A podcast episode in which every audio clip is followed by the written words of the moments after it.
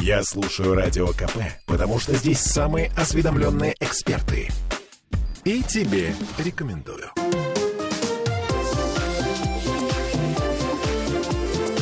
Открытая студия.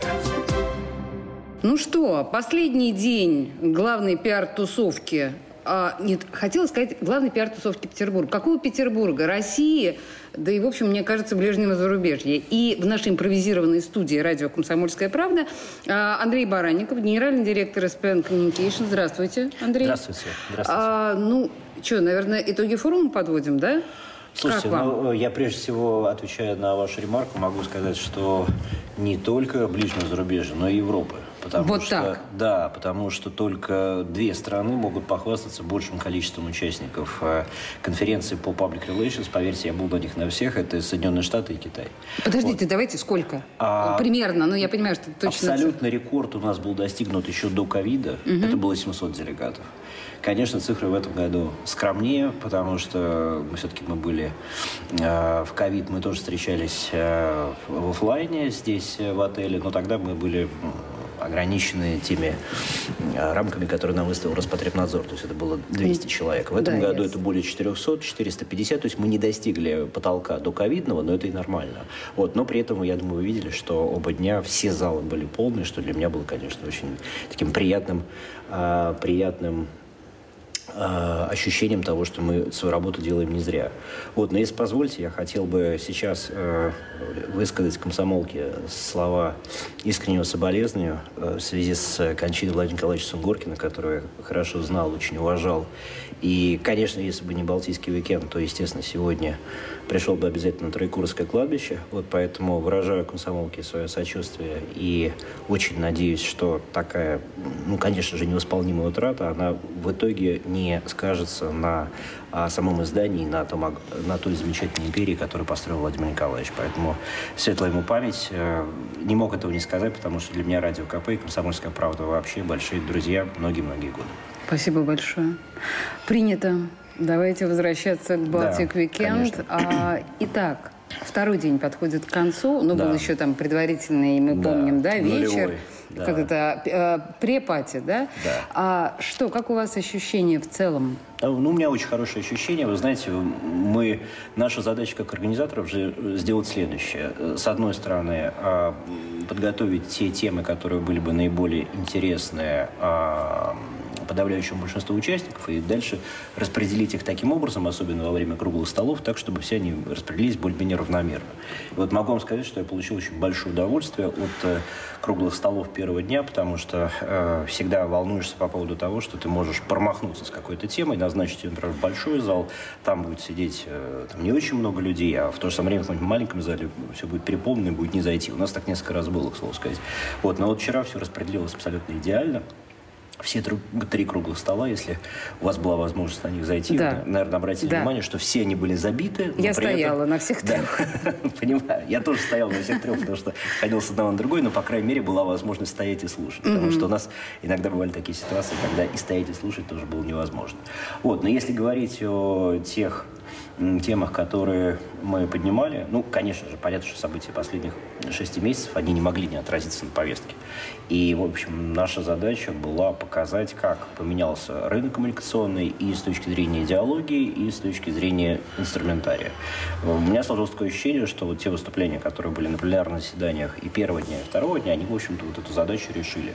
Потому что у нас, как вы помните, выступали замечательные коллеги из Independent Media, и а, Стас Апетьян, который замечательно рассказал про digital рынок. И сегодня Настя Журавлева и Ульяна Смольская прекрасно говорили о том, что меняется в образе и в жизни коммуникатора. Поэтому в этом плане, в общем, вот те люди, которые платят, во-первых, большие деньги, во-вторых, э, самое главное, что вырываются из своего рабочего процесса в Москве и приезжают на два дня, они, конечно же, хотят уехать обогащенные новой информацией, новыми знаниями. Потому что здесь собираются профессионалы. Это действительно топы в своих компаниях. Но при этом они понимают, что никогда нельзя переставать учиться. То есть я сам учусь, я сам очень много вещей записывал вчера, которых я, правда, не знал, там, допустим, в докладе а, Стаса Апетьяна. Мне было очень интересно самому как профессионалу. Другой вопрос, что я не имею возможности спокойно сидеть и слушать, мне все-таки надо больше заниматься организационными моментами, поэтому я просто тихо завидую участникам, которые имеют возможность спокойно, так сказать, сидеть в зале, там, делать какие-то пометки и по возможности не отвлекаться на что-то другое. Андрей, было ощущение, что на старте мероприятия очень многие люди а, были в некоторой растерянности, в состоянии... То есть они мечтали получить ответы. Я, к сожалению, была не на всех мероприятиях, и я тоже бегала. Скажите мне, в целом у вас а, было ощущение, что люди получили, в основном, да. получили ответы? Да, безусловно, да, да конечно. Э, как я уже сказал, э, основные э, вопросы, которые они себе задавали последние полгода, что делать, например, там, с той коммуникационной стратегией, которую они написали для своей компании на ближайшие 10 лет и по ней жили. А теперь, как, да, да. А теперь, как справедливо сегодня заметила Ульяна Смольская, Завита, она же абсолютно правильно сказала, что какая коммуникационная стратегия? Я говорит, на две недели сейчас не могу написать коммуникационную стратегию, так быстро все меняется. И не всегда меняется хорошо. То есть, с одной стороны, вот время, которое сейчас наступило, оно это серьезный вызов для отечественного бизнеса. С другой стороны, мы понимаем, конечно, что когда такие тектонические преобразования в экономике происходят э, столь стремительно, то никто не успевает перестроиться. Ни логистические пути не успевают перестроиться, ни структура компании не успевает перестроиться. То же самое касается и департамента по связи с общественностью. Они тоже не в состоянии перестроиться.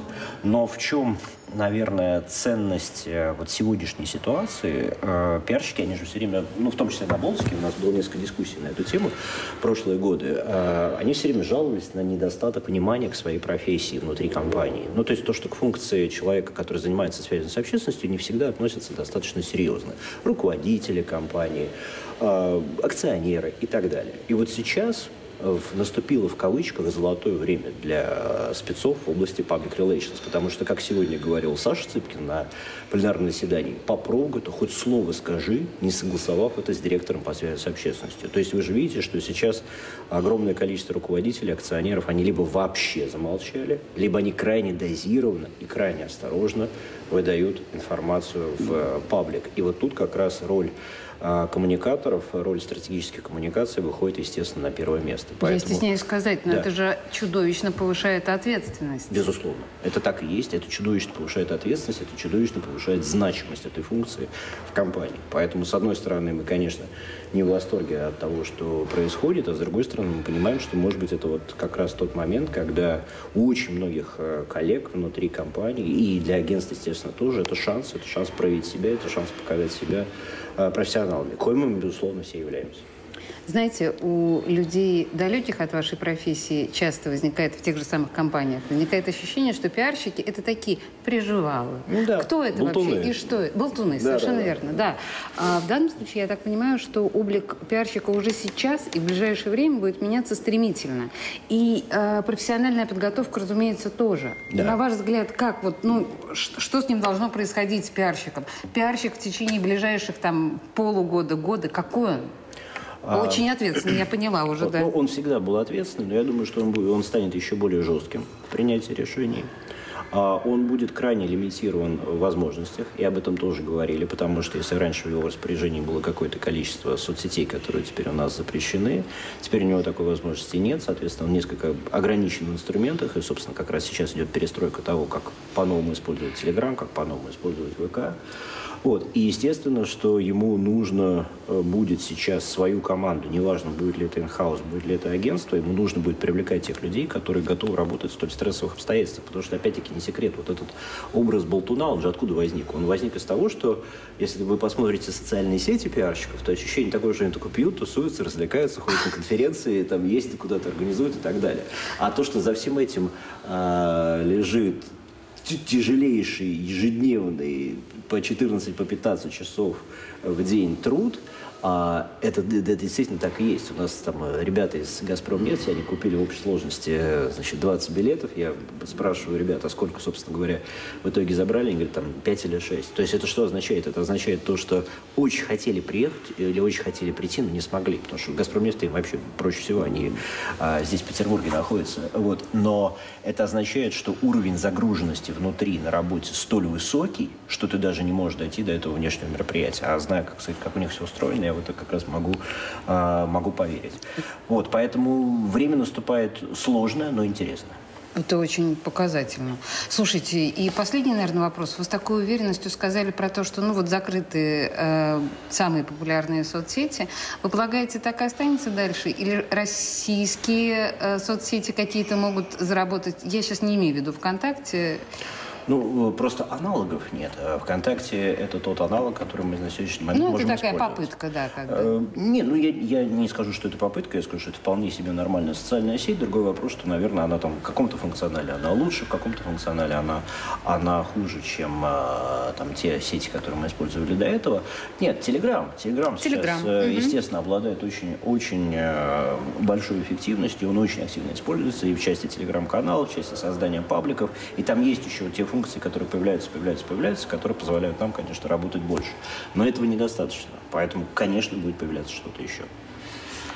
Ну, на самом деле, хочется верить в ваши предсказания. Конечно. А, Андрей Баранников, генеральный директор SPN Communications. Спасибо вам большое. Спасибо вам огромное. Спасибо. Открытая студия.